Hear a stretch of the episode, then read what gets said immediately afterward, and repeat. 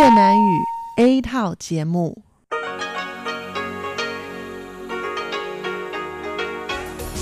Đây là Đài Phát thanh Quốc tế Đài Loan RTI.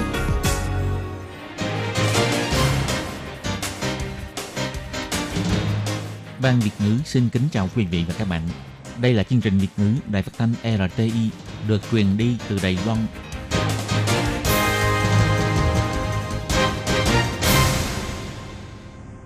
Thúy Anh xin kính chào quý vị và các bạn.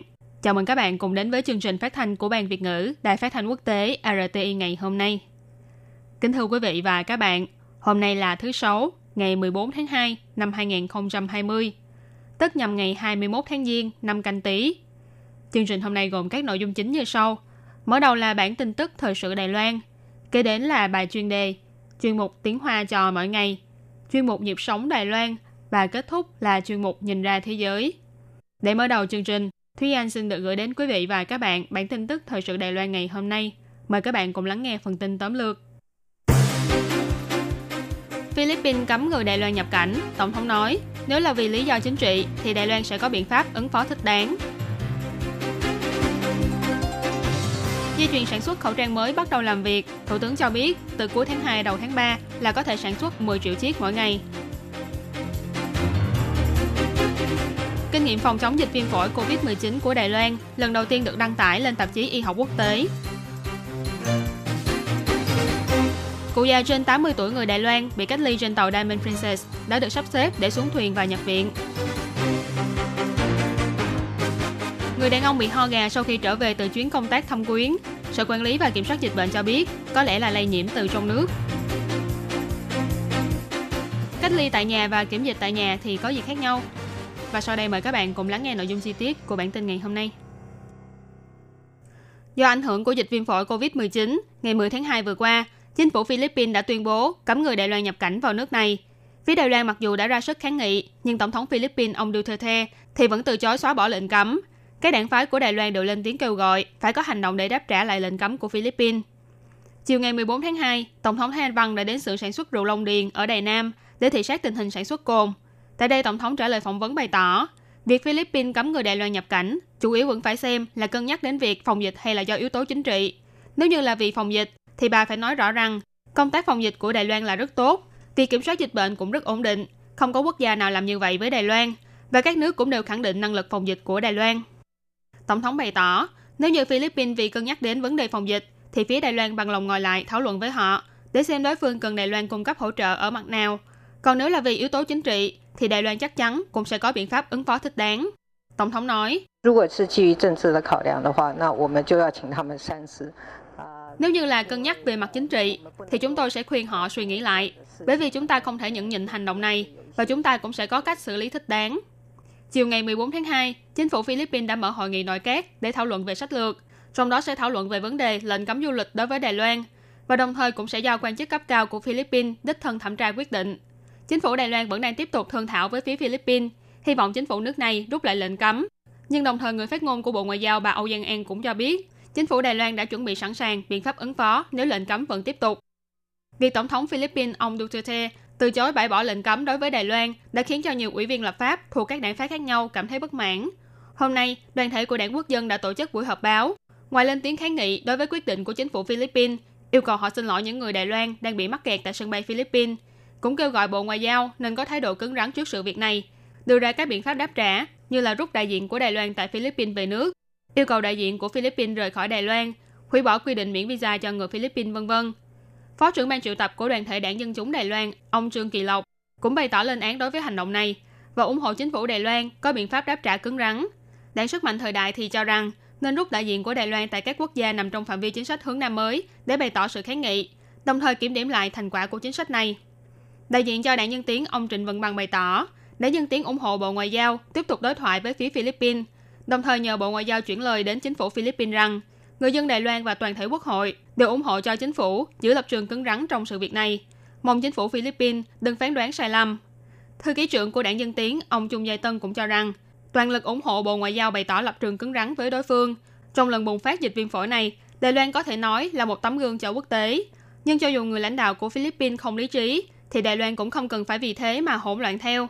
các đảng phái nên tập trung sức mạnh lại với nhau, tích cực tìm cơ hội đưa Đài Loan tham gia vào các tổ chức quốc tế như WHO để cho thế giới biết đến Đài Loan và cũng để đảm bảo cho sức khỏe của người dân Đài Loan. Nhằm giải tỏa nhu cầu tiêu thụ khẩu trang trong nước, vừa qua Viện Hành Chính đã quyết định xây dựng thêm 60 dây chuyền sản xuất khẩu trang mới. Ngày 14 tháng 2, Thủ tướng Tô Trinh Sương đã đến thị sát công xưởng sản xuất khẩu trang và công trình lắp đặt dây chuyền sản xuất mới. Thủ tướng bày tỏ, 60 dây chuyền sản xuất khẩu trang vốn cần đến nửa năm để lắp đặt, nhưng chính phủ đã cho tiến hành tất cả cùng một lúc, rút ngắn thời gian đến còn một tháng. Ông bày tỏ, chính dây chuyền mới sẽ chính thức được đưa vào hoạt động từ ngày 15 tháng 2. Sau đó thì công xưởng sản xuất ở các nơi sẽ tiếp tục lắp đặt và kiểm tra các dây chuyền còn lại, và sau đó là tham gia vào sản xuất. Thủ tướng cho biết, vào khoảng cuối tháng 2, đầu tháng 3, Đài Loan sẽ có thể sản xuất đến 10 triệu chiếc khẩu trang mỗi ngày, trở thành quốc gia có sản lượng khẩu trang cao thứ hai thế giới. Ông Tô Trinh Sương nói, 其实明天一配下去，就开始一条线一条线生产。大概这个 Thực 月 ra từ 底 ngày 下 mai 个 sẽ 月 bắt đầu phân phối sản xuất. Đại khái là đến cuối tháng này, đầu tháng sau là có thể gia tăng năng suất lên 10 triệu chiếc khẩu trang mỗi ngày. Đến khi đó thì Đài Loan sẽ trở thành quốc gia có sản lượng khẩu trang cao thứ hai thế giới. Cho nên có thể thấy được, gió to mới biết cây khỏe. Khi cuồng phong ập đến, mới biết được cây nào là cái cây vững chãi khỏe mạnh nhất. Về việc các công xưởng khẩu trang vừa và nhỏ phản ánh rằng chính phủ vừa không trưng dụng công xưởng của họ, vừa không cho phép họ bán khẩu trang, Bộ Kinh tế chỉ ra, trước đây là do cân nhắc đến vấn đề nhân lực, cho nên chỉ trưng dụng theo từng đợt. Nhưng bây giờ thì thay đổi sang quy định là trưng dụng toàn bộ. Tổng cộng có 66 công xưởng sản xuất thiết bị y tế đều sẽ được trưng dụng. Bộ Kinh tế bày tỏ, lệnh cấm xuất khẩu khẩu trang đã được kéo dài đến ngày 30 tháng 4 và chính phủ cũng đã gia tăng thêm 60 dây chuyền sản xuất mới. Từ ngày 15 tháng 2 trở đi sẽ tiến hành lắp đặt và kiểm tra, sau đó thì giao máy. Dự kiến tất cả những dây chuyền mới này đều sẽ được đưa vào sử dụng trong nửa đầu tháng 3. Đến khi đó, sản lượng sẽ có thể đạt đến 10 triệu chiếc khẩu trang mỗi ngày. Còn về những vật tư phòng dịch khác như là cồn hay máy đo thân nhiệt, Thứ trưởng Bộ Kinh tế bà Vương Mỹ Hoa chỉ ra, sau khi kiểm kê cho thấy, hai mặt hàng này tạm thời không cần thiết phải hạn chế xuất khẩu. Hiện công ty đường Đài Loan và công ty rượu và thuốc lá Đài Loan đã tham gia vào việc sản xuất cồn dùng trong công tác phòng dịch. Mỗi ngày có thể sản xuất 440.000 chai, đủ để đáp ứng nhu cầu của quốc nội. Bà Vương Mỹ Hoa cũng chỉ ra, hiện đã hiệp thương với các doanh nghiệp sản xuất thiết bị nhiệt kế đo tráng để họ ưu tiên cung ứng cho nhu cầu tiêu thụ trong nước.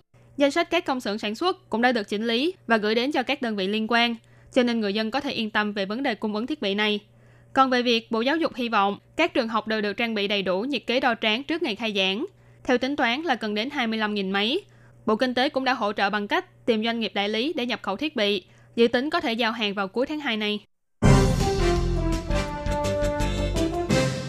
Một bệnh viện ở Chương Hóa sau khi điều trị cho hai vợ chồng bị nhiễm bệnh viêm phổi COVID-19 đã viết lại kinh nghiệm của mình để gửi đến cho tạp chí y học The New England Journal of Medicine, gọi tắt là NEJM. Vừa qua bài viết này đã được đăng tải và cũng là bài viết học thuật đầu tiên của Đài Loan về dịch viêm phổi COVID-19. Cục trưởng Cục Y tế huyện Chương Hóa, ông Diệp Ngạn Bá nói, việc này chứng tỏ công tác trị liệu viêm phổi COVID-19 của Đài Loan đã đạt được đến một trình độ nhất định, có thể trở thành tài liệu tham khảo cho các quốc gia khác trên thế giới. Tình hình dịch viêm phổi COVID-19 ngày càng nghiêm trọng. Ca nhiễm thứ 5 và thứ 8 của Đài Loan là đôi vợ chồng trên 50 tuổi sống tại Trường Hóa. Bệnh viện phụ trách điều trị cho hai bệnh nhân này đã ghi lại quá trình điều trị và viết thành một bài báo cáo học thuật để gửi đến cho tạp chí NEJM. Trong báo cáo này có nhắc đến, nữ thương gia người Đài Loan sau khi về nước được 5 ngày thì xuất hiện các triệu chứng như sốt và đau nhức cơ bắp. Sau đó thì được đưa đi xét nghiệm và tiến hành điều trị. Người chồng của nữ thương gia này làm việc ở nhà, cùng ăn cùng ở với nhau. Và mặc dù khi đi khám bệnh cùng vợ chỉ có triệu chứng sổ mũi, nhưng sau đó thì cũng được xác nhận là nhiễm bệnh viêm phổi COVID-19. Ông Diệp Ngạn Bá trả lời phỏng vấn của Trung ương xã cho biết, trong quá trình điều trị cho đôi vợ chồng này, bệnh viện phát hiện trước khi phát bệnh, các bệnh nhân có thể lây truyền cho những người có tiếp xúc thân mật trong không gian kính. Ông Diệp Ngạn Bá cũng cho biết thêm, trước bài báo cáo này, đội ngũ nghiên cứu của Đức cũng đã từng gửi bài viết đến cho tạp chí y học, trong đó phát hiện rằng bệnh này có khả năng lây nhiễm từ trước khi phát bệnh. Và ví dụ của nữ thương gia người Đài Loan cũng lần nữa minh chứng cho phát hiện này. Ông Diệp Ngạn Bá chỉ ra, các nước trên thế giới đều đang nghiên cứu virus corona mới này và đem những bài nghiên cứu lâm sàng của mình phát biểu trên tạp chí y học. Bài viết của Bệnh viện trường Hóa là bài viết đầu tiên của Đài Loan được tạp chí NEJM đăng tải, chứng tỏ Đài Loan đã đạt đến một trình độ nhất định trong việc nghiên cứu và trị liệu bệnh viêm phổi COVID-19. Việc này cũng chứng tỏ Đài Loan có thể cống hiến cho công tác phòng chống và chữa trị dịch viêm phổi COVID-19 cho thế giới. Du thuyền Diamond Princess đang neo đậu tại cảng biển của Nhật Bản vẫn đang cập nhật số trường hợp nhiễm bệnh viêm phổi COVID-19. Chính phủ Nhật Bản đã đưa ra quyết định để cho những người cao tuổi được xuống thuyền. Một người đàn ông quốc tịch Đài Loan cùng với người cha 85 tuổi được xác nhận là đã nhiễm bệnh, cũng đã được phía Nhật Bản sắp xếp cho nhập viện. Ngày 13 tháng 2, cơ quan chức năng của Nhật Bản cho phép những người cao tuổi, người có bệnh thông thường được phép xuống thuyền. Trong đó có hai người đàn ông quốc tịch Đài Loan. Hai người này vốn định đi du lịch trên chiếc du thuyền Diamond Princess và dự kiến sẽ kết thúc hành trình vào ngày 4 tháng 2. Nhưng không ngờ vào ngày 2 tháng 2 thì lại có thông tin dịch bệnh, khiến cho chuyến du lịch phải kết thúc sớm hơn dự định, đồng thời còn bị cách ly trên tàu để chờ đợi kiểm dịch. Người đàn ông Đài Loan này chia sẻ với Trung ương xã rằng, ông và người cha 85 tuổi ở chung với nhau trong khoang phòng không có cửa sổ. Hai người đã ho suốt mấy ngày, nhất là người cha đã ho ra máu. Vì lo lắng cho tình trạng sức khỏe của cha mình, người đàn ông này đã viết một lá thư tay để cầu cứu Tổng thống Thái Anh Văn. Hôm nay khi lần nữa liên hệ, người đàn ông này bày tỏ cảm ơn mọi người đã quan tâm. Bây giờ tâm trạng đang rất nặng nề vì sáng nay nhận được thông báo của phía Nhật Bản là người cha xác nhận là đã nhiễm viêm phổi COVID-19, hiện đã được sắp xếp để nhập viện. Và vừa qua, Nhật Bản đã tuyên bố có một trường hợp tử vong do dịch viêm phổi COVID-19 tại nước này, thu hút sự quan tâm của cộng đồng mạng Đài Loan. Do có rất nhiều người dân Đài Loan đi Nhật Bản du lịch, cho nên cư dân mạng cũng đều cho rằng chính phủ nên có biện pháp ứng biến tích cực trước tình hình dịch bệnh của Nhật Bản. Nhiều người đã cùng lên tiếng cổ vũ cho Nhật Bản và hy vọng chính phủ nước này có thể nhanh chóng khống chế dịch bệnh. Do năm nay là năm của Olympic Tokyo, nên nhiều cư dân mạng cũng nói rằng phía Nhật Bản phải vừa phòng dịch vừa chuẩn bị cho Olympic, thực sự rất vất vả. Một số bác sĩ của Đài Loan thì rất quan tâm đến trường hợp nhiễm bệnh viêm phổi không rõ nguồn lây nhiễm của Nhật Bản. Đồng thời cũng nhắc nhở mọi người rằng nếu có đi Nhật Bản thì nhất thiết phải cẩn thận và chú ý bảo vệ cho bản thân mình. Ngày 14 tháng 2, Sở Quản lý và Kiểm soát Dịch bệnh thuộc Bộ Y tế và Phúc lợi tuyên bố Đài Loan xuất hiện ca bệnh ho gà đầu tiên của năm nay. Người bệnh là một người đàn ông trên 40 tuổi ở miền Bắc. Cuối tháng 12 năm ngoái, từng đi công tác ở Thâm Quyến và quay trở về Đài Loan vào ngày 10 tháng 1. Đến ngày 30 tháng 1 thì bắt đầu ho có đờm. Sau nhiều lần khám bệnh vẫn không cải thiện. Đến ngày 5 tháng 2 thì đến bệnh viện để xét nghiệm. Ngày 11 tháng 2 xác nhận là đã mắc bệnh ho gà. Hiện tại người này đã hồi phục. Bác sĩ phòng dịch tại Sở Quản lý và Kiểm soát Dịch bệnh Tô Vĩ Như bày tỏ, mặc dù bệnh nhân này từng đi Trung Quốc, nhưng do thời gian ủ bệnh của bệnh ho gà là từ 6 đến 14 ngày, bệnh nhân đến cuối tháng 1 mới có triệu chứng của bệnh. Vì thế, theo đánh giá, thì nguy cơ lây nhiễm từ trong nước tương đối cao. Bác sĩ Tô Vĩ Như nói, Bệnh nhân từng đi công tác ở Trung Quốc, nhưng đến cuối tháng 1 mới xuất hiện triệu chứng, cho nên xét theo thời gian ủ bệnh thì khả năng là bị lây nhiễm từ trong khu dân cư là cao hơn. Bác sĩ Tô Vĩ Như bày tỏ, bệnh ho gà có ảnh hưởng rất lớn đến sức khỏe của trẻ nhỏ, thường xuất hiện biến chứng nghiêm trọng. Bác sĩ cũng nhắc nhở thêm, vaccine phòng ngừa bệnh ho gà không có hiệu quả trọn đời, cho nên nhắc nhở người dân hoặc các đơn vị giữ trẻ nên chú ý tiêm vaccine ngừa bệnh cho trẻ đúng lúc. Sở Quản lý và Kiểm soát Dịch bệnh bày tỏ, bệnh ho gà chủ yếu lây lan qua đường giọt bắn. Dù có phát bệnh hay không thì khả năng lây truyền vẫn rất cao. Triệu chứng ho sẽ kéo dài đến hơn 2 tuần và kèm theo những triệu chứng giống như bị cảm. Tuy nhiên, nếu như trẻ dưới 6 tháng tuổi bị nhiễm bệnh thì rất có thể sẽ dẫn đến các bệnh như viêm phổi, co giật, biến chứng não, xuất huyết não và thậm chí là dẫn đến tử vong. Sở Quản lý và Kiểm soát Dịch bệnh nhắc nhở, cách phòng ngừa bệnh ho gà tốt nhất là tiêm vaccine phòng ngừa. Đồng thời, cũng nên chú ý có những hành động lịch sự khi ho, siêng năng rửa tay để giảm thiểu nguy cơ lây nhiễm. Để phòng chống dịch viêm phổi COVID-19, Viện Hành chính Đài Loan đã mời bác sĩ tại các bệnh viện để chia sẻ về phương pháp phòng dịch cho người dân. Và sau đây là phần chia sẻ của bác sĩ về việc cách ly tại nhà và kiểm dịch tại nhà có gì khác nhau. Tôi là bác sĩ phòng dịch tại Sở Quản lý và Kiểm soát Dịch bệnh Chim Bội Quân. Điểm khác nhau lớn nhất giữa cách ly tại nhà và kiểm dịch tại nhà là ở đối tượng. Đối tượng của cách ly tại nhà là người dân từng tiếp xúc với người xác nhận nhiễm bệnh. Còn đối tượng của kiểm dịch tại nhà là người dân từng có lịch sử du lịch đến khu vực Trung Quốc, Hồng Kông và Macau. Mặc dù đối tượng của hai dạng cách ly này khác nhau, nhưng việc cần làm là giống nhau. Thứ nhất, nhất thiết phải ở trong nhà hoặc nơi cư trú, không được ra ngoài. Thứ hai, mỗi ngày cần ghi chú theo dõi tường tận thân nhiệt và tình trạng sức khỏe. Thứ ba, người cần cách ly và người nhà đều phải siêng năng rửa tay, không được sờ vào mắt, miệng, mũi. Thứ tư, tốt nhất là có phòng riêng và tránh tiếp xúc với người nhà trong phạm vi 1 mét. Không nên ăn cơm cùng bàn hay có những hành vi tiếp xúc thân mật như ôm ấp, hôn hay quan hệ tình dục vân vân. Nếu bất đắc dĩ phải dùng chung vật dụng trong nhà hay nhà vệ sinh thì phải dùng thuốc tẩy để khử trùng 3 ngày một lần. Đương nhiên, cũng tuyệt đối không được sử dụng phương tiện giao thông công cộng trong thời gian cách ly. Kính thưa quý vị và các bạn, vừa rồi là bản tin tức thời sự Đài Loan ngày hôm nay do Thúy Anh biên tập và thực hiện. Cảm ơn sự chú ý lắng nghe của quý vị và các bạn. Thân ái chào tạm biệt và hẹn gặp lại. Quý vị và các bạn thân mến, sau đây là email của Ban Việt ngữ ctv a rti org tvk Hộp thư truyền thống của Ban Việt ngữ Việt Nam Miss PO Box 123 gạch ngang 199 Taipei 11199 Còn thính giả ở Việt Nam xin gửi đến hộp thư số 104 Hà Nội, Việt Nam.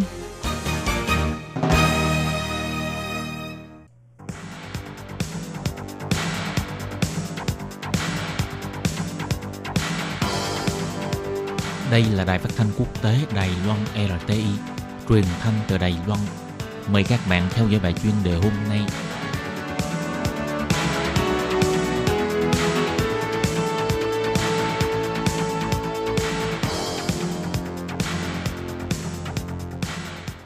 Lê Phương xin chào các bạn, các bạn thân mến. Hoan nghênh các bạn theo dõi bài chuyên đề hôm nay qua bài viết chính thức khóa khởi động hệ thống giảng dạy trực tuyến.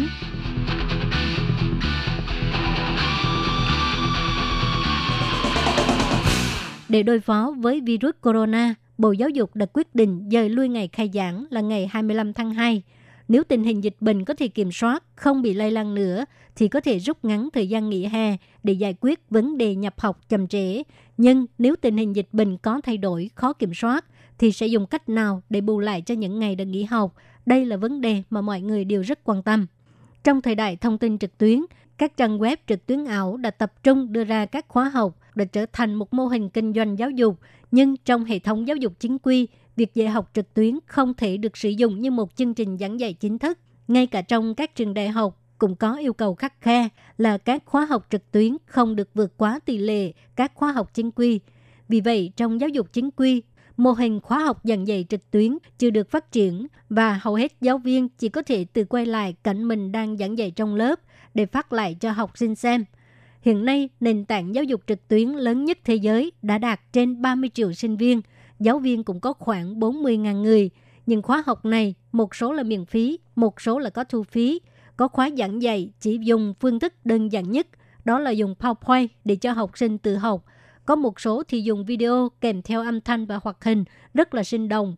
Và phương pháp đơn giản nhất đó là trực tiếp ghi hình rồi kèm theo phụ đề. Nhưng dù bằng cách nào cũng đều được trình bày trực tuyến – miễn là bạn có điện thoại di động và máy tính là có thể xem, không bị hạn chế thời gian và không gian. Mô thức giảng dạy truyền thống chỉ giới hạn giảng dạy trực tiếp trong lớp học, do giáo viên và học sinh phải đối mặt với nhau, nhưng trong quá trình phát triển thông tin máy tính trực tuyến, một số sách giáo khoa tiểu học và trung học có đính kèm các bài học trên máy tính. Cũng có một số giáo viên trực tiếp chiếu những bài học này để cho học sinh nhìn vào màn hình phía trước. Giáo viên chỉ đứng bên cạnh, nếu dùng những phương thức giảng dạy như thế này để cho học sinh ngồi trong lớp nhìn chăm chăm vào màn hình và để cho các học sinh nhìn vào màn hình của di động hoặc là máy tính tại nhà thì không có gì khác biệt. Các giáo viên trường đại học tạo ra các bài dạy học trên máy tính và dựa vào file này rồi thông qua màn hình để giảng dạy. Cũng có một số học sinh chăm chỉ lấy di động chụp những bài học trên màn hình và có một số giáo viên trực tiếp mời những giáo viên chăm chỉ làm PowerPoint này úp bài lên dữ liệu đám mây của trường để tiện cho học sinh tải xuống. Nói một cách khác, hiện nay trong hệ thống giáo dục chính thức có hơn một nửa tài liệu giảng dạy là dùng phương thức làm trên máy tính. So với các chương trình giảng dạy trực tuyến trên thị trường thì không khác là bao. Điều khác biệt duy nhất là giảng dạy trực tuyến là không nhìn thấy được tình hình học tập của học sinh và cũng ít có sự tương tác nhưng cũng có thể dùng kỹ thuật để khắc phục vấn đề này để cho giáo viên cũng có thể nhìn thấy tình hình học tập của học sinh và học sinh cũng có thể tương tác với giáo viên trên mạng. Bộ Giáo dục quyết định dời lui ngày khai giảng. Có một số giáo viên đã từng dùng các trang web dạy học trực tuyến sẵn có để cung cấp cho học sinh tự học trong thời gian nghỉ học. Sự tận tâm của một vài giáo viên này đều đáng được khẳng định. Nhưng trong lúc này, các đơn vị giáo dục liên quan hãy bắt đầu suy nghĩ làm thế nào để cho phương pháp giảng dạy trực tuyến có thể kết hợp với khóa học chính thức, khích lệ giáo viên biên soạn giáo dục trực tuyến và cung cấp thiết bị cơ bản giảng dạy trên mạng. Trong học kỳ này không thể thực hiện cách giảng dạy trực tuyến vào khóa học chính thức, nhưng vào lúc này các đơn vị giáo dục liên quan nên bắt đầu quy hoạch khóa học giảng dạy trực tuyến để phù hợp với xu hướng giáo dục trực tuyến trong thời đại thông tin Internet.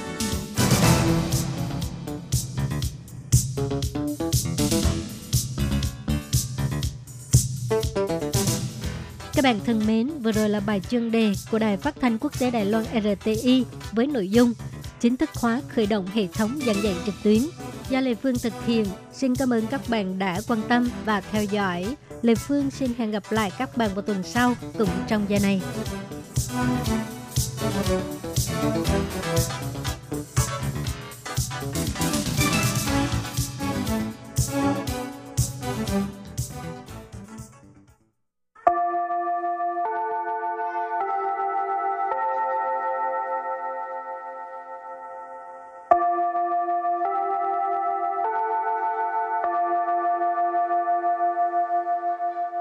Xin mời quý vị và các bạn đến với chuyên mục Tiếng Hoa cho mỗi ngày do Lệ Phương và Thúy Anh cùng thực hiện.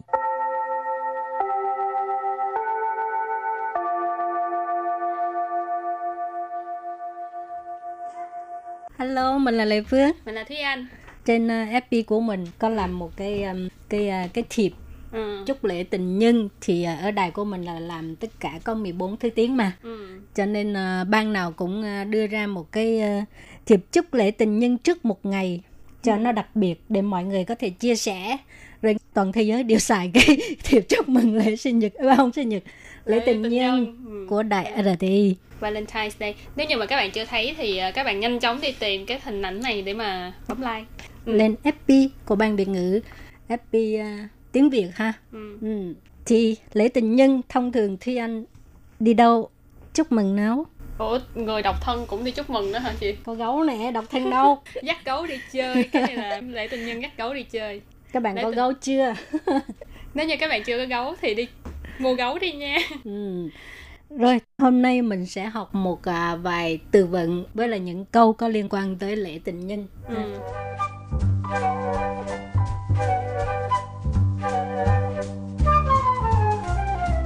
Những cái từ vựng của hôm nay rất là dễ luôn, có thể là các bạn ờ, bình thường đã gặp nó trong cuộc sống hàng ngày của mình. Từ đầu tiên là lễ tình nhân gọi là như thế nào? Chính rỉnh chế. Chính rỉnh chế gọi là lễ tình nhân. rồi và lễ tình nhân thì thông thường á người con gái á đều rất thích những quà cho nên nếu như à, gấu của mình không có à, động tác gì hết mình có thể nhắc nhở rồi và Thiếu. cái à, từ lì u tiếng hoa gọi là à, không phải lì u là tiếng hoa rồi cái à, từ quà tặng của tiếng hoa gọi là lì u lì u có nghĩa là quà tặng Rồi không tặng quà thì có một số người sẽ chọn cách là tặng thiệp. Thiệp thì mình gọi là khả phiên. Khả phiên. Thiệp. rồi còn hoa cái hoa tiêu biểu cho tình yêu đó là hoa hồng Ừ. thì hoa hồng gọi là mấy quây hoa mấy quây hoa Ừ. Là hoa hồng. Rồi nếu như mà các bạn muốn nói là hoa hồng màu gì á thì các bạn có thể bỏ cái à, bỏ cái chữ hoa đằng cu- ở cuối cùng đi rồi các bạn thay cái từ màu sắc ở đằng trước đặt ở đằng trước cái chữ mỹ quế chẳng hạn như nếu như là ờ, hoa hồng đỏ đi thì mình có thể là hồng mỹ quế còn nếu như hoa hồng trắng thì là bãi mỹ quế thì ngoài hoa hồng ra lệ phương ờ, không phải lệ phương mà người con gái cũng rất thích nhận được đó là xảo khơ ly xảo khơ ly tức là sô cô la Ừ. Thế anh rất thích ăn sô cô la nhưng mà không nhất thiết là phải ăn trong lễ tình nhân. ờ, hôm nay đã mua cho mình chưa Ờ, ngày nào cũng mua mà, ngày Ờ, nào dạ cũng hả? la. ok, nhưng mà ở trong ờ, văn hóa của Nhật Bản á các bạn, nếu như các bạn là một fan ờ, xem truyện tranh Nhật Bản hoặc là các bạn có nghiên cứu về văn hóa của Nhật Bản thì chắc các bạn cũng nghe qua cũng biết là người Nhật các cô gái Nhật vào dịp lễ tình nhân họ không nhất thiết là chỉ tặng sô cô la cho những người mà mình yêu hoặc là dạ, tặng cho vợ chồng hoặc là người yêu của mình mà họ còn tặng cho đồng nghiệp bạn bè. Ờ, mang ý nghĩa tượng trưng là ờ, tình bạn tức là cảm ơn những người mà luôn giúp đỡ mình trong cuộc sống. Thì vào ngày 14 tháng 2 các cô gái Nhật cũng sẽ tặng sô cô la cho những người xung quanh của mình gọi là yi lì chào cơ ly tiếng Hoa gọi là yi lì chào cơ ly y lì là cái gì? Thì cái này là một từ trong tiếng Nhật tức là mình có thể hiểu là cái nghĩa là tình cảm đó. Rồi thì sau khi làm quen những cái từ vựng rất là đơn giản ha thì mình à, có một cái màu đối thoại cũng không có ngắn lắm. Hôm nay hơi tại vì từ vựng hôm nay ít và rất là dễ và mình đều học qua hết rồi cho nên hôm nay mình sẽ học cái đoạn đối thoại dài một tí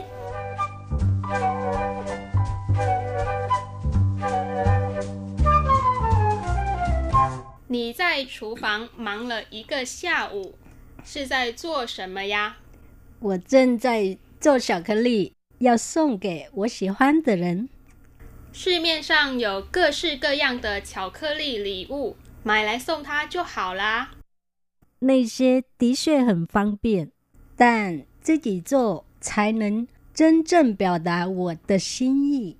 cái đoạn thoại này rất là mỗi câu rất là dài nhưng mà không có khó câu đầu tiên là 你在厨房忙了一个下午是在做什么呀 Nì ở đây là ý chỉ là bạn Ờ, hoặc là trong cái đối thoại này có thể nói là em uh, đối phương anh chị vân vân tại là ở chủ phòng là nhà bếp mặn là bận rộn ý cơ xiao nghĩa là xiao nghĩa là buổi chiều cho nên ý cơ xiao là bận uh, Suốt mặn là ý cả cơ buổi xiao chiều. của tức là bận suốt một buổi chiều ừ.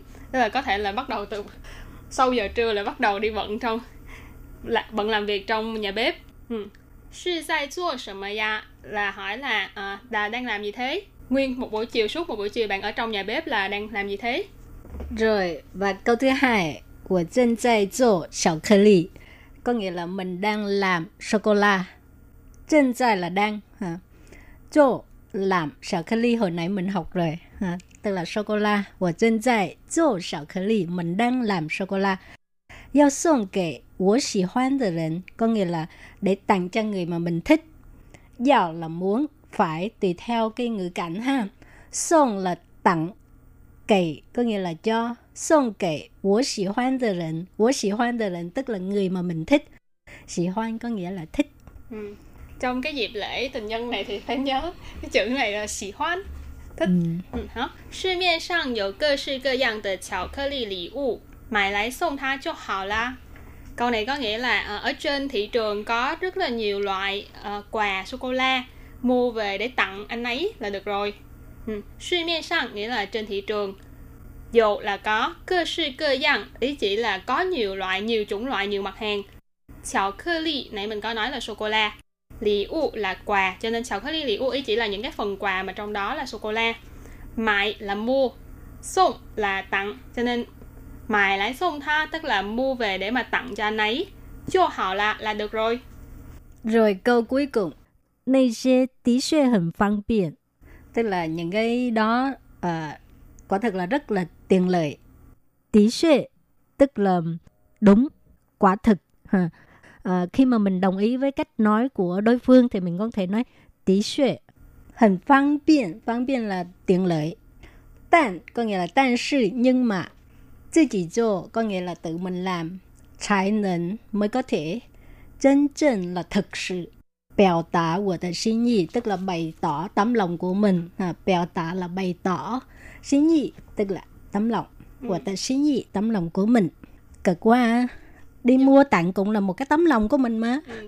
tiền mình mua, tiền mình ờ, làm ra đúng không? à, bởi vậy nói chung tại cái quan niệm hồi xưa ha Ừ. à, cái gì cũng phải tự mình nấu tự mình làm mới ờ, nó nó có ý nghĩa hơn Ừ. nhưng mà thời thời nay à, thời đại ngày nay ai cũng bận rộn mình bỏ ra cái thời gian mua cũng là xin gì là thì tùy theo cái quan niệm của mỗi người Ừ. thôi nếu như mà các bạn bây giờ các bạn vẫn kiên trì là làm sô cô la mua sô cô la về để làm thành một cái sô cô la mới tặng cho người mình thích thì cái đó cũng là tùy vào các bạn thôi Ừ. tâm ý của mỗi người rồi thì à, bài học về à, chủ đề lễ tình nhân cũng à, tạm chấm dứt ngang đây ha Ừ.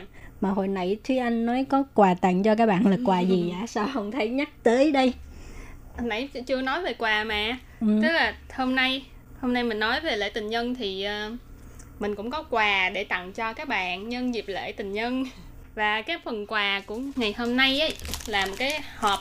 Trên đó có rất là nhiều trái tim đây nè rất là dễ thương. Hộp đựng à, vàng bạc châu báu à? Hộp đựng ờ, tình cảm của Thúy Anh. Trước đây thì cái hộp này ban Việt ngữ của mình cũng tặng qua cho các bạn rồi Cho nên nếu như mà các bạn nào đã từng lấy qua rồi thì chắc các bạn cũng biết là cái hộp này dùng để làm gì. Tùy theo mỗi người ai muốn làm gì làm. Và ờ, nhưng mà cái hộp này ấy, lần này mình chỉ tặng 5 cái thôi 5 cái và ờ, để có thể nhận được cái hộp này thì các bạn sẽ phải trả lời câu hỏi sau đây Câu hỏi rất là đơn giản Câu hỏi là, Lễ tình nhân của người phương Đông, Lễ tình nhân của phương Đông là ngày nào? Các bạn hãy comment tên tiếng Hoa của ngày đó ở bên dưới, các bạn nha. Năm bạn nhanh nhất sẽ nhận được phần quà đó là cái chiếc hộp nhỏ nhỏ xinh xinh này. rồi, bài học hôm nay đến đây xin tạm chấm dứt nha chúc các bạn li, ờ, cái gì cái gì gì Lễ tình nhân lễ tình nhân vui vẻ hạnh phúc. Cheers.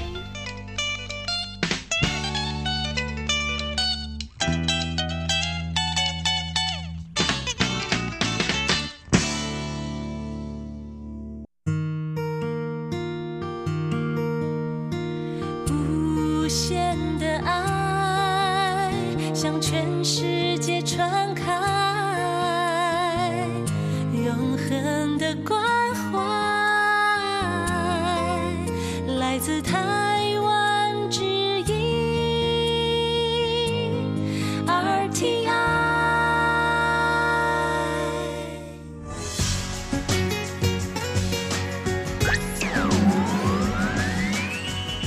Đang đón nghe chương trình Việt ngữ Đài RTI truyền thanh từ Đài Loan.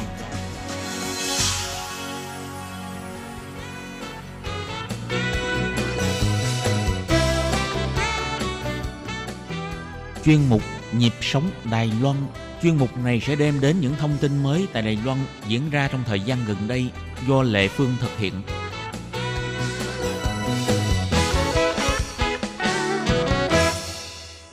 Các bạn thân mến, trong chung một nhịp sống Đài Loan hôm nay, Lê Phương sẽ mời Hoàng Oanh là một di dân đến từ Việt Nam. chị à, cô ấy đã ở Đài Loan cũng 24 năm rồi. Thì à, vừa qua Hoàng Anh đã thi đậu trong một cái à, kỳ thi quốc gia của Sở Di trú và sau 9 tháng đào tạo thì à, Hoàng Oanh đã trở thành người di dân mới Việt Nam đầu tiên làm cán bộ của Sở Di trú. Thì à, để tìm hiểu thêm cô ấy đã trải qua một cái cuộc thi như thế nào và hiện giờ thì cô ấy đang à, à, đảm nhận vai trò gì trong cơ quan di trú của Đài Loan. Nào bây giờ Lê Phương sẽ mời các bạn cùng làm quen với Hoàng Oanh nha.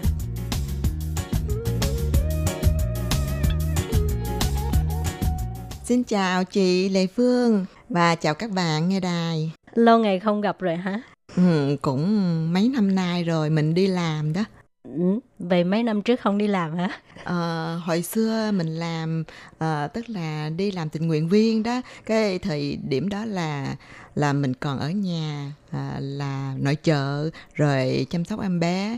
Sau này thì à, hai đứa à, lớn rồi cái mình nghĩ là mình nên có một cái công việc làm ổn định cho nên mình cũng có một cái à, kế hoạch là nên à, đi vào một cái cơ quan một cái công ty nào đó để làm cho mình có một cái tương lai À, mà không ngờ cái vô cơ quan nhà nước luôn. thì cái um, mới đầu là Hoàng Oanh đi làm uh, phiên dịch làm tình nguyện viên ở uh, sở di trú. Tại sao có một cái cơ hội là làm ở sở di trú vậy? À phải kể là thoạt đầu là hồi xưa đó vào năm 2002 03 gì đó cái lúc đó là mình có một cái dịp là mình tới uh, hội Eden à, tới đó làm tình nguyện viên. Và cái lúc đó thì uh, mình cũng không biết là tương lai mình đi đâu về đâu. Tại vì là cũng ở nhà chăm em bé thì cũng hơn 10 năm đó. Rồi sau này mình nghĩ là mình nên tìm một cái công việc nào mà nó liên quan tới cái tiếng nói của mình thì chắc là mình có một cái uh, ưu điểm. À và giống như là một cái đặc sắc trong cái công việc của mình vậy đó. Rồi lúc đó thì giờ mình có cơ hội đi nhiều nơi làm tình nguyện viên như là đi bệnh viện nè À. à, và à, những cái đồn công an và tòa án và sau này đó là có một cái dịp là tới dĩ miễn xù à, Ừ. và tới đây thì mình làm thông dịch viên luôn và sau đó mình cũng ở đây làm được 7 8 năm sau thì mình tìm thấy ở đây có một cái gì gọi là một cái chuyên môn thuộc về mình đó là mình có thể làm một cái phiên dịch ờ, bằng tiếng nói uh, mẹ đẻ của mình tiếng Việt Nam ờ, sang tiếng Hoa. Rồi cũng ngược lại như vậy thì ờ, mình ở đây mình tìm thấy một cái ờ, phương tiện của mình cũng như có thể là giao tiếp với lại cộng đồng mình. Và mình nghĩ đây là một cái ờ, công việc chắc là có thể là đi tới tương lai. Cho nên từ đó thì mình tìm đến đó và làm một cái công việc lại gọi là ờ, nhân viên bình thường đó. À. Và cũng gọi là có lương căn bản. Ừ, mà làm trong một cái thời gian cũng ờ, mấy năm trời. Và thấy là các bạn cùng làm đồng nghiệp đó. Và các bạn cũng như là ai cũng phấn đấu ờ, để ờ, thi quốc gia à, thi gọi là cái môn gọi là dĩ miễn thơ khào. Thì lúc đó thì mình cảm thấy là chưa có hiểu gì về những cái luật di dân hay là luật ờ, dân sự hay là hình sự. Ờ, chẳng hạn là những cái luật đó là mình không hề biết và không hiểu gì hết. Mình chỉ là tham khảo thêm trong ờ, sách báo và những cái công văn ờ, mình tiếp xúc được sau đó thì mình cảm thấy là ờ, chắc là mình cũng không đủ để thi đâu. Và mình có hỏi thêm các bạn là có những cái đề thi cũ không? À giống như là có những cái bí quyết nào để cho mình có thể như là à, học thêm và hiểu biết thêm và Ừ. các bạn cũng giải bày và cũng các bạn cũng có dịp là nói là lên mạng tìm hiểu à, như là cái trang mạng của sở di dân và cũng nhằm cái thời điểm đó thì mình được một cái ờ, may mắn là Ừ. mình được là bên có một cái công ty đó à, họ mời mình dịch cái những cái à, văn bản tài liệu của Diễm Miễn Sùa mà cũng không À. phải là cơ quan À ha. như là cho mình cái cơ hội này à, cũng nhằm một cái là một cái công ty nào đó người ta đầu tức là người ta thầu làm cái ờ, trang mạng đó cái nhờ mình phiên dịch lại rồi À. cái mình cảm thấy là trong đó có nhiều cái tài liệu và nhiều cái văn bản mình nên đọc cho thật kỹ và thật thuộc và cái cũng nhiều năm rồi mình cứ ờ, cũng lặp đi lặp lại rồi cầm À. cái cuốn tự điển đó cũng À. à, cấp sách cấp qua cấp lại vậy đó rồi cái ừ, năm nào mình cũng có à, đi thi Ừ. nhưng mà ờ, năm nào mình cũng bị ờ, như là lên Rớt hả? à, cũng cũng bị coi như là bị rớt đó Ừ. à nên- nhưng mà mình cảm thấy là cũng không hề giống như là có nản chí, chí. À, mình nghĩ là cái việc mà mình thi đậu hay không đậu cái đó là cũng là một cái sự may mắn của mình nếu mà mình đậu nếu mà không đậu thì mình vẫn còn một cái công việc làm à, mình nghĩ là như vậy thì mình cứ làm cho nó tùy duyên đi à, À. vậy đó rồi sau này thì à, mình nghĩ là à, có một cái cơ hội để đi làm giáo viên. Cái uh-huh. mình cũng đi theo học làm giáo viên thì cũng đi theo những cái lớp học như là sư tư ờ, thị xuyên pan. Ờ. Ừ, và trong cái lúc đó thì à, mình nghĩ chắc là mình nên chuyển nghề đi làm nhà giáo à, À. đi dạy các em à, tiếng Việt Nam à, tiếng mẹ đẻ và cũng như có thể là truyền đạt lại những cái à, văn hóa à, những cái truyền thống của mình cho các em vậy đó. Rồi trong cũng tình cờ là trong cái thời điểm đó mình ở nhà mình cứ ôn bài tập học gì đó. Rồi cái ờ, tới cái ngày mà đi thi thì mình cũng nghĩ là chắc là cái lần thi này là lần cuối cùng đó. Lần thứ mấy rồi là lần thứ năm rồi đó À. là năm thứ năm đó Ừ. à. và lúc đó thì mình nghĩ ờ, nếu mà cái lần này mà không đậu nữa đó Ừ. là mình chắc là mình chuyển nghề đi về dạy các em các con của mình là gõ đầu trẻ à, đó tiếng mẹ đẻ là được rồi đó rồi cái à, cũng không ngờ à, là à, ông bà cũng phù hộ và cũng như là cũng ban cho mình một cái may mắn à, cho mình năm nay được cũng như là à, có ừ, tên trên danh sách là được cũng như là thi đậu đó. À ha. à, trở thành công chức nhà nước ha. à, thì à, oanh là người Việt đầu tiên làm công chức của sở di trú ha cũng có thể là như vậy Ừ. mà nếu mà tính theo là người nhập cư đó Ừ. là cộng đồng nhập cư sang đây tính cả à, tất cả các nước như là Indo, Thái Lan, Việt Nam thì trước đó đã có hai bạn chị là là người Indo thi đậu Ừ. vào. Và hai bạn này đó là lúc đó là là với cái tư cách là di dân là theo diện gia đình là sang đây rồi từ hồi nhỏ rồi học tiếng Hoa. Cho nên họ có một cái ưu thế là họ đã có một cái thời gian rất là dài học tiếng Hoa bên này. Còn, còn mình thì à, à, coi như là cô dâu điển hình đó thì à, cái khó khăn nhất mà Hoàng Anh thấy khi mà đi thi đó là ở chỗ nào? Về mặt nào? À thì nói về à, những cái môn thi của ờm, gọi là dĩ miễn thơ khào trong này đó ha là phải phải nói là rất là đa dạng. Ừ. à và cái môn chính của nó là cũng là luật di dân. À, à và bên này thì nó có một cái đặc điểm là như các nước khác thì nó có một cái bộ luật là luật di dân thì chỉ có một bộ luật thôi. Còn ở Đài Loan thì nó có hai bộ luật. À, một cái luật di dân là đối với người nước ngoài và một bộ luật di dân là đối với người đại lục Trung Quốc. À, À, cho nên là khi là mình đọc thì mình phải hiểu là những cái đối tượng nó khác nhau thì cái bộ luật này nó sẽ áp dụng nó khác nhau.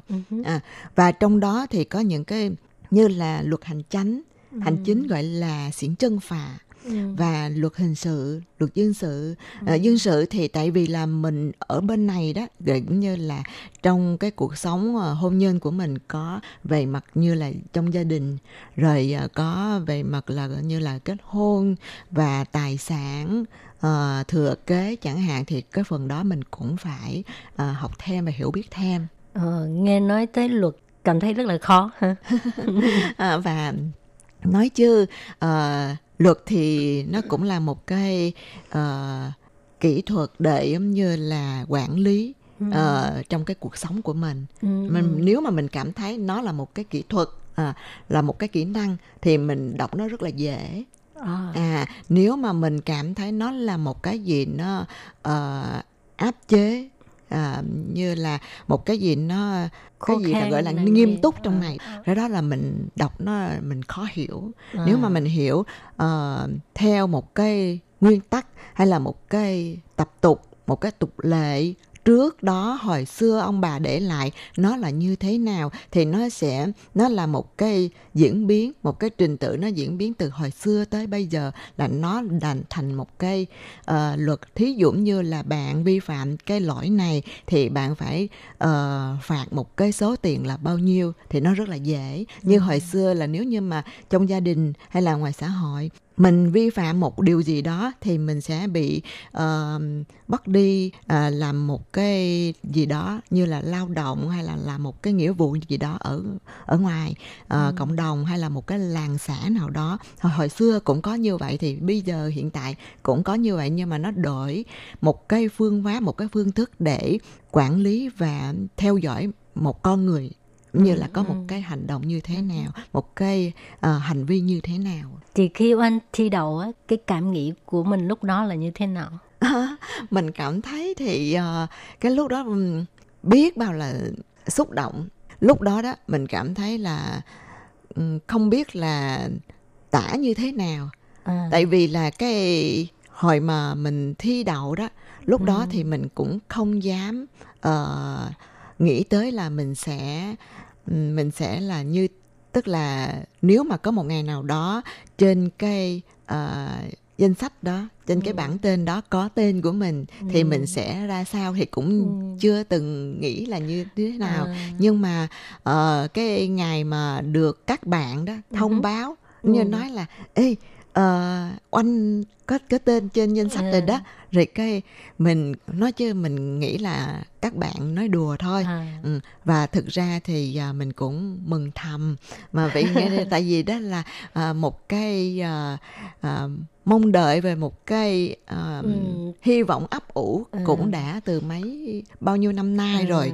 À, và một cái à, mừng hơn nữa là chắc là à, bà phù hộ là nghĩ là à, trong mười mấy năm qua mình đi theo cái công việc này à, và cũng từng làm tình nguyện viên và cũng đã từng đi nhiều à, như là trường học giảng đường để ẩm như là tuyên truyền về những mặt văn hóa của nước mình cũng như là cộng đồng từ nước ngoài à, tức là di di cư vào đây thì có những cái khó khăn và những cái mà mình cần phải cải tiến trong cái xã hội này đối với những cái cách nhìn à, đối với cộng đồng mình. À, cho nên là mình nghĩ cái đó là một cái khuyến khích à, cũng coi như là một cái bằng khen đi thì à, à, khi mà trở thành công chức thì cũng phải trải qua một cái khóa đào tạo một cái khóa huấn luyện à, hình như là mấy tháng phải không À chị, ờ, phải nói là ở đây đó, ờ, cơ quan di dân đó ờ, rất là chu đáo về cái mặt đào tạo ờ, nhân viên mới. Phải nói là tổng cộng Các bạn thân mến, thì à, sau khi nghe Hoàng Oanh tâm sự, à, không biết là các bạn có ờ, khâm phục với cái ý chí của Hoàng Anh hay không?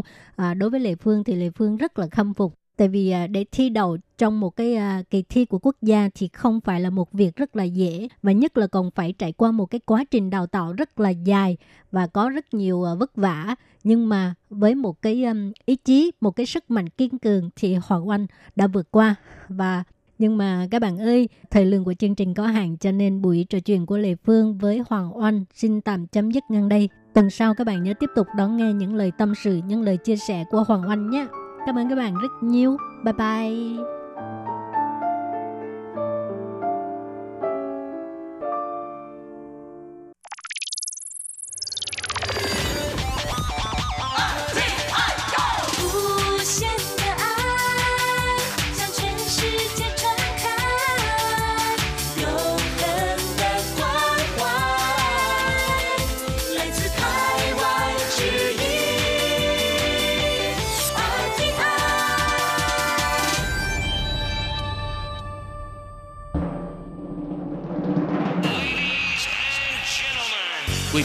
Đón nghe chương trình Việt ngữ Đài RTI truyền thanh từ Đài Loan.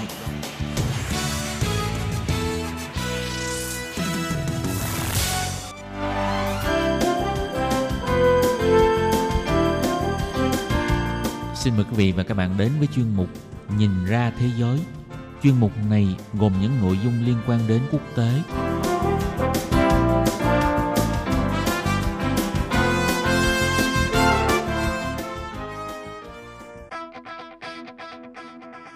Tường Vi xin chào quý vị và các bạn. Chào mừng các bạn trở lại với chuyên mục Nhìn ra thế giới để nắm bắt được những thông tin và sự kiện chính trị quan trọng đang xảy ra khắp Nam Châu. Các bạn thân mến, nội dung của chuyên mục ngày hôm nay bao gồm những thông tin như sau.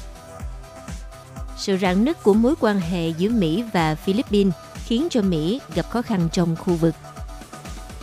Liên minh Thổ Nhĩ Kỳ chỉ có thể gây khó khăn cho Nga và Syria tại Idlib nhưng không thể ngăn cản được mục tiêu của họ. Cuối cùng là Thượng viện Mỹ thông qua nghị quyết cấm Tổng thống Donald Trump tấn công Iran. Sau đây xin mời các bạn cùng theo dõi nội dung chi tiết.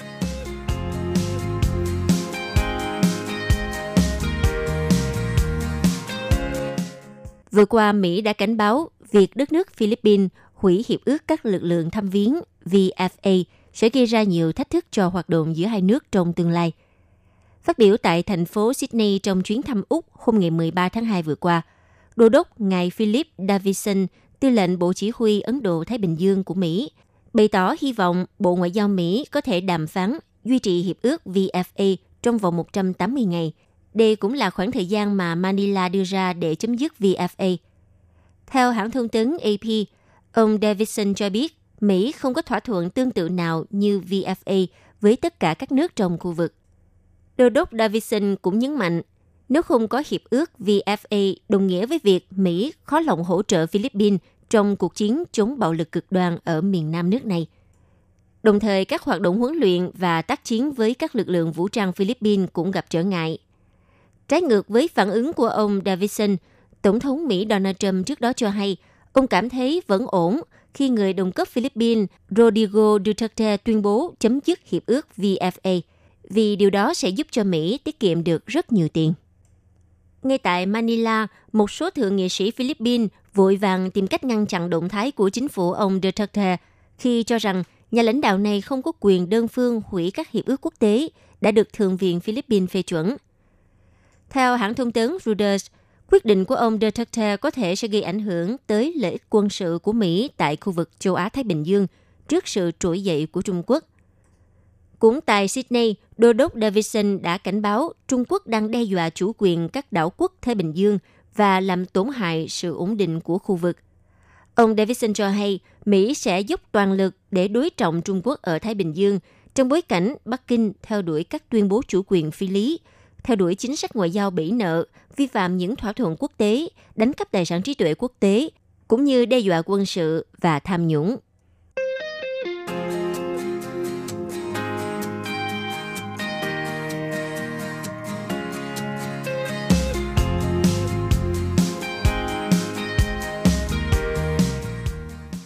Quý vị, trước những tuyên bố hung hăng và căng thẳng của Tổng thống Thổ Nhĩ Kỳ Erdogan cùng các nghị sĩ đảng đối lập sau khi lực lượng phiến quân tại Idlib bị quân đội Nga và quân đội Syria tấn công đang trên bờ vực sụp đổ là một điều không có gì lạ, có thể đoán trước được. Theo các chuyên gia cho rằng, Thổ Nhĩ Kỳ có thể sẽ sử dụng hỏa lực miệng để đánh SAA tới tận Damascus hay đến tận Moscow, nhưng mà khi đụng tới nước Nga bằng súng pháo thì lại là một chuyện khác. Vào ngày 12 tháng 2, theo hãng tin TASS của Nga, chiến dịch pháo kích do quân đội Thổ Nhĩ Kỳ khởi xướng vào ngày 11 tháng 2 không chỉ phá hủy các vị trí và thành trì của lực lượng chính phủ Syria, mà trong đó có cả các vị trí và cơ sở do quân đội Nga thành lập ở tỉnh Idlib. Cuộc pháo kích dữ dội không chỉ làm bị thương các binh sĩ Nga mà còn làm hỏng một số lượng lớn các cơ sở quân sự. Sau vụ việc trên, quân đội Nga đã ngay lập tức liên lạc với Thổ Nhĩ Kỳ. Bộ Quốc phòng Nga đã lên án mạnh mẽ vụ pháo kích của Thổ Nhĩ Kỳ và yêu cầu quân đội Thổ Nhĩ Kỳ rút ngay các thiết bị quân sự được triển khai tại các khu vực Idlib. Nhưng Bộ Quốc phòng Thổ Nhĩ Kỳ không chỉ cứng rắn trong lời nói, mà họ còn triển khai lực lượng quân sự trên biên giới Syria-Thổ Nhĩ Kỳ vào Syria. Đây là một động thái thách thức Nga và Syria. Theo hãng thông tấn Pentapostatma của Hy Lạp, vào ngày 12 tháng 2, khoảng 60 máy bay chiến đấu Su-34 tại căn cứ không quân Kamin ở Syria đã bay đến một điểm quan sát quân sự của Thổ Nhĩ Kỳ và thực hiện một cuộc không kích kéo dài 30 phút. Căn cứ này do Thổ Nhĩ Kỳ kiểm soát với tên gọi là điểm quan sát. Nó không chỉ bao gồm các lực lượng khủng bố, quân đội quốc gia Syria mà còn có cả các binh sĩ tinh nhuệ của Thổ Nhĩ Kỳ. Thế là sau 30 phút không kích, căn cứ này đã trở thành một đống đổ nát. Cuộc không kích của Nga cũng đã giết chết ít nhất 13 binh sĩ và làm bị thương hơn 20 người khác. Đồng thời, Liên minh Thổ Nhĩ Kỳ cũng đã sụp đổ và bỏ chạy. Trên thực tế thì quy mô và mức độ của cuộc không kích này của quân đội VKS Nga không lớn, cũng không đến mức độ hủy diệt như trong đợt ngày 4 tháng 2 tại Tây Aleppo, khi mà máy bay Su-34 tiến hành xuất kích 75 lần và không kích trong 3 giờ để biến một khu vực 150 km vuông thành bình địa. Trận không kích này chỉ gói gọn một vị trí duy nhất. Qua đó, Nga thiết lập cho Thổ Nhĩ Kỳ một khóa học rằng đây chưa phải là sức mạnh của Nga, rằng Nga không muốn mở rộng chiến tranh và nếu như mở rộng chiến tranh thì hậu quả sẽ như thế nào. Tổng thống Thổ Nhĩ Kỳ ngài Erdogan đã nhận thức được vấn đề này. Sau đó ông đã khẩn trương ra lệnh cho quân đội Thổ Nhĩ Kỳ tại Idlib thực hiện kiềm chế và tuyên bố chấm dứt thỏa thuận về Idlib. Nếu như ở Libya, Tổng thống Thổ Nhĩ Kỳ Erdogan có thể sẽ trắng tay nếu như hàng ngàn lính PMC gốc Nga đang chiến đấu tại lực lượng của nguyên soái Haftar xuất hiện trở lại sau thỏa thuận ngừng bắn ngày 12 tháng 1. Thì ở Syria, một lần nữa PMC Nga lại khiến cho ông Erdogan không chỉ suy nghĩ hai lần. Vào à, 12 tháng 2, Bộ trưởng Quốc phòng Thổ Nhĩ Kỳ ngài Hikili tuyên bố rằng các lực lượng Syria đã bao vây 4 điểm quan sát của Thổ Nhĩ Kỳ ở Bắc Syria và hai điểm ở Idlib. Ông nói rằng nếu tình hình bắt buộc, phía Thổ Nhĩ Kỳ đã sẵn sàng đốt cháy các vị trí này bằng tên lửa đạn đạo. Tuy nhiên, quân đội Thổ Nhĩ Kỳ thì vẫn chưa có kế hoạch rút lui khỏi những điểm quan sát này.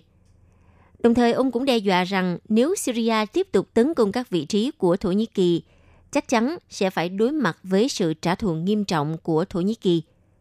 Như vậy, ai đã dám bao vây 6 điểm quan sát này để ngăn chặn không cho phiến quân đến nhận vũ khí trang bị và nơi xuất phát của lực lượng đặc nhiệm Thổ Nhĩ Kỳ?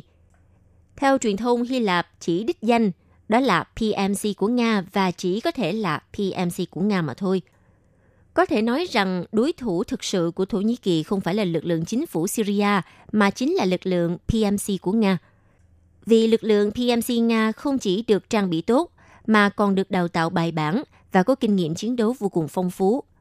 Theo thống kê cho thấy, hàng trăm binh sĩ Nga từ hàng trăm đến hàng nghìn người đang tham gia vào cuộc tấn công vào quân đội chính quy Thổ Nhĩ Kỳ và phiến quân được họ hỗ trợ.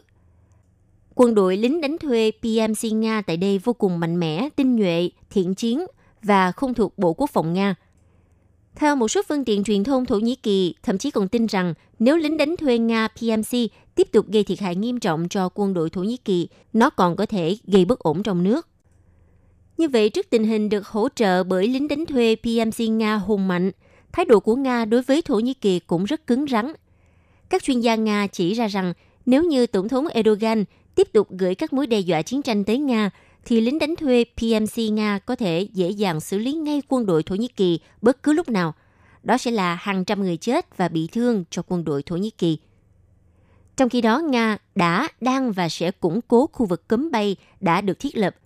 Khu vực này vốn được thiết lập từ khi Su-24 của Nga bị Thổ Nhĩ Kỳ bắn hạ và cho đến nay chưa có một ai kể cả Mỹ và NATO muốn thử. Cuộc chiến tại Syria và Libya có vẻ như Thổ Nhĩ Kỳ đều đụng độ với Nga, nhưng Nga chỉ đã và đang thực hiện chiến tranh giá rẻ, trong khi Thổ Nhĩ Kỳ đã cuốn vào một cuộc chiến tranh vô cùng đắt đỏ. Do đó, nếu đặt cược tất cả vốn liếng chính trị cũng như quân sự của chính quyền Ankara vào Idlib là một điều điên rồ. Và dù cho Tổng thống Erdogan đã sẵn sàng cũng như có can đảm, thì à, bộ tham mưu của ông ta cũng như là các tinh hoa chính trị và quân sự người Thổ Nhĩ Kỳ cũng sẽ nói không. Vì thời thế đã khác, tư tưởng của đế chế Ottoman hay bất cứ một đế chế xưa cũ nào quen áp đặt gánh nặng lên vai người khác đã không còn có chỗ đứng trong thế giới hiện đại.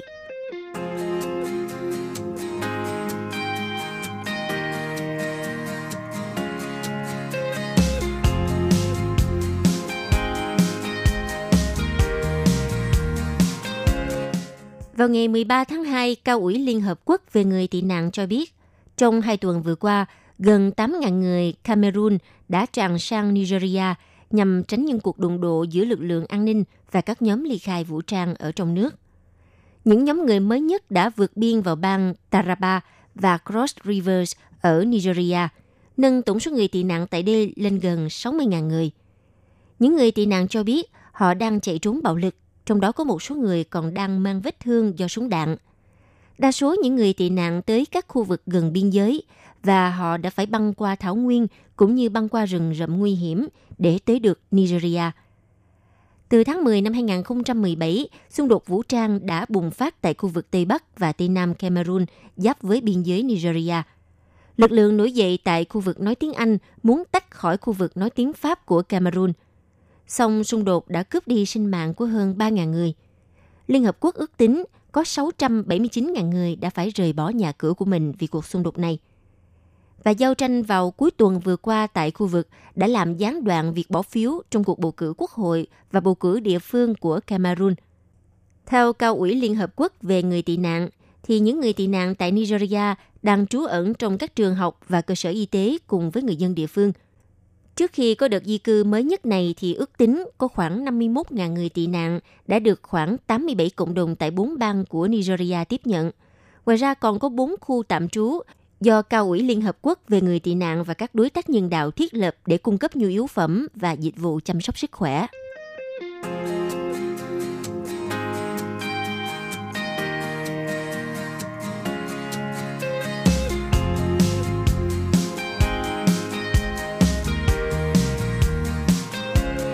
Vào hôm ngày 13 tháng 2, Thượng viện Mỹ đã bỏ phiếu thông qua nghị quyết không cho phép Tổng thống Mỹ Donald Trump tấn công Iran trước khi được Quốc hội đồng ý.